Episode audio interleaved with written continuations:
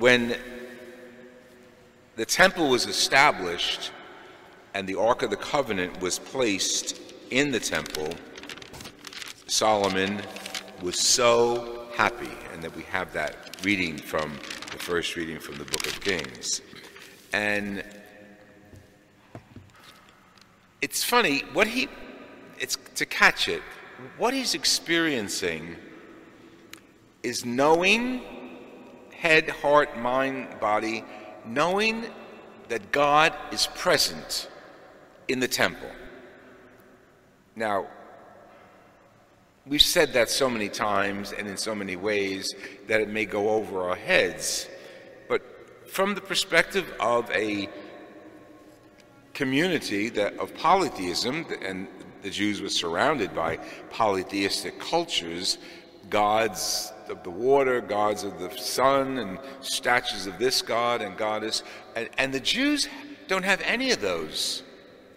What the Jews have is the law, the word of God in the covenant, the tablets that are in the Holy of Holies. He is so happy about that. And he's rejoicing. Eventually, he starts dancing around the covenant. To capture it is very difficult. So let me let me look at the, the red flowers we have in church, and and a, a week or so we're going to be celebrating Valentine's Day. Um, think of think of love. Once you know you have a love relationship with someone, husband, wife, boyfriend, girlfriend, child, parent, but you know it. You, you just know it and you'll do anything for that person, and you're always comfortable with that person. Just a small snippet of that is what's going on with Solomon. He knows he's in love with God. Push the word love aside. He knows he's in the presence of God. And that goes with you everywhere. Uh, when we love someone, it doesn't matter that he is in another state or next to us in the same room. The love is there. You, you appreciate, he appreciates, she appreciates, and, and it goes on. You don't talk about it necessarily, you act on it, you live it. But you're so founded in it. And, and if the love object, the person you loved, is no longer with us, like deceased, and before Mass, I always like to pray for my ancestors, and I think of them all the time my grandparents, my parents, my brother. Um, and I recall them being with me, and that helps me appreciate the love I have for them. So they're not with me, but they are with me because their love is with me. And that's real, and you can't, you can't get rid of that. Something like that is going on with Solomon. He's so happy in knowing that God is with him in the Holy of Holies. I mean, really fantastic. Now, you and I have that in the Eucharist. We probably don't appreciate it as much as we should, but we meet Jesus when we come to church. We meet him, and when we receive the Eucharist, we're one with him. It's like touching the love object, touching that person, and him touching us. Now, we could speak to him in prayer and thank him and ask him and all, all the things that we do, but just to go inside and appreciate his presence is fantastic. And it's wonderful.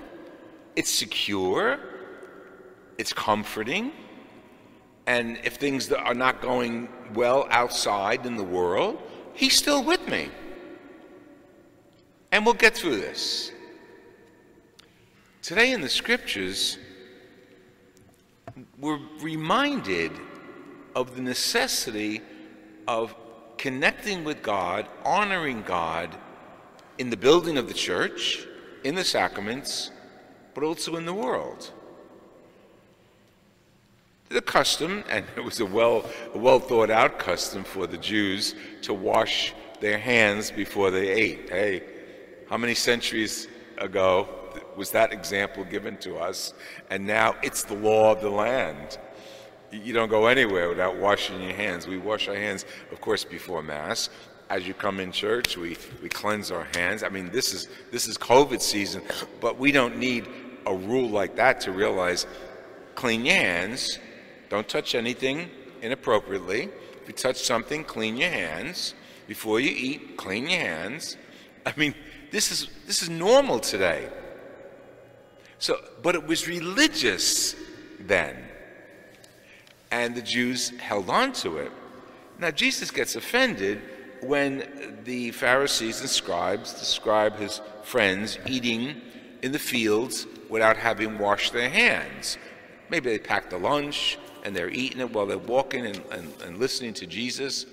And they say, oh, look, your disciples are not doing the law.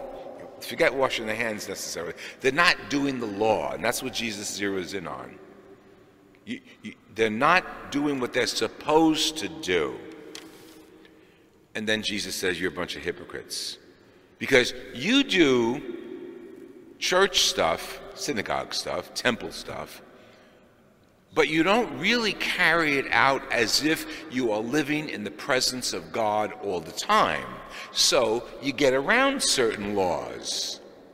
You'll do some laws that are favorable to you, and then when it comes to human dynamics and, and care, like he gives the example of your parents, care for people, you, you, you hide behind the law so you can get away with it. And he gives that, that very simple example for instance, you have a law that observes honor your mother and father, but what you owe them, instead of giving to them and taking care of them, you say, Oh, I'm going to donate that to God. It's, I'm, I'm going to donate that. So I, I have no money to feed you, mom and dad, because I gave it to God. That's hypocrisy. So go back the presence of God is with us always.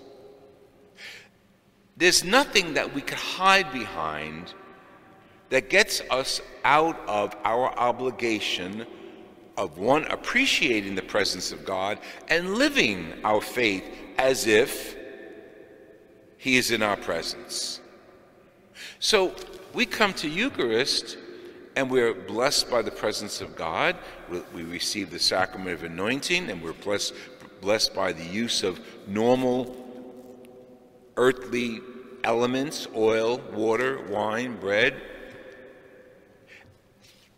And if we leave them in church, we're in trouble. We're hypocrites. If we take the sacrament, the sacramentals, the observation of our faith, out into the world, we have to live as if God is with us sacramentally out there. So it means, for example, dealing with other people, responding to other people, being polite, being considerate Go back to the idea of love. Treating everyone as a love object. And I don't mean an, an, object, but I mean a person, the object of our love. And doing that, imitating God and imitating our relationship with God. So if someone hurts us, we don't get even. If someone crosses us, we don't double cross them. If someone cheats us, we don't turn around and cheat someone else. Always go for justice, yes. Always go for what is right and good. But to carry the presence of God that we experience in the sacraments and in the, inside the building of the church outside is our challenge To remember that the relationship we have with God doesn't stop when we leave the door, it gets tested. We come here so we can enact the relationship that we have with Jesus outside. That's where it's tested. When we come across people that are just pains in the neck, when we come across people that are rude, when we come across people that hurt us. That's when it's tested. Do we give in? If we do, then we're hypocrites. If we forgive, and there are ways, and, and, and I'm one that I don't believe we have to be uh, uh, floor mats for people. No, there's a proper boundary that we keep with everybody. And if someone is consistently rude or, or negative toward us, you, you, create a boundary. You, you put up your defenses. What you, we don't do is get even, be more nasty with them. No, I'm living in the presence of God. God is with me. I love God. God loves me. This person is just cut me off in some way, hurt me some way. So, as a member of the family of God and the body of Christ, I'm not going to hurt him. I'm not going to sin for the sake of getting even. I'm going to put a boundary. Either walk away, say a prayer, do an act of kindness for someone else, take a nice deep breath and realize it's not all about me. God is with me. It's all about God in me. So, taking God outside the church is quite an honor for us. As David and Solomon eventually praised God and was so happy that he was, God was with them, we, we are too. Because Jesus is with us always on the bus, on the subway, on the street, in our bedroom, in our kitchen. Let's live that way, taking God into the world each day.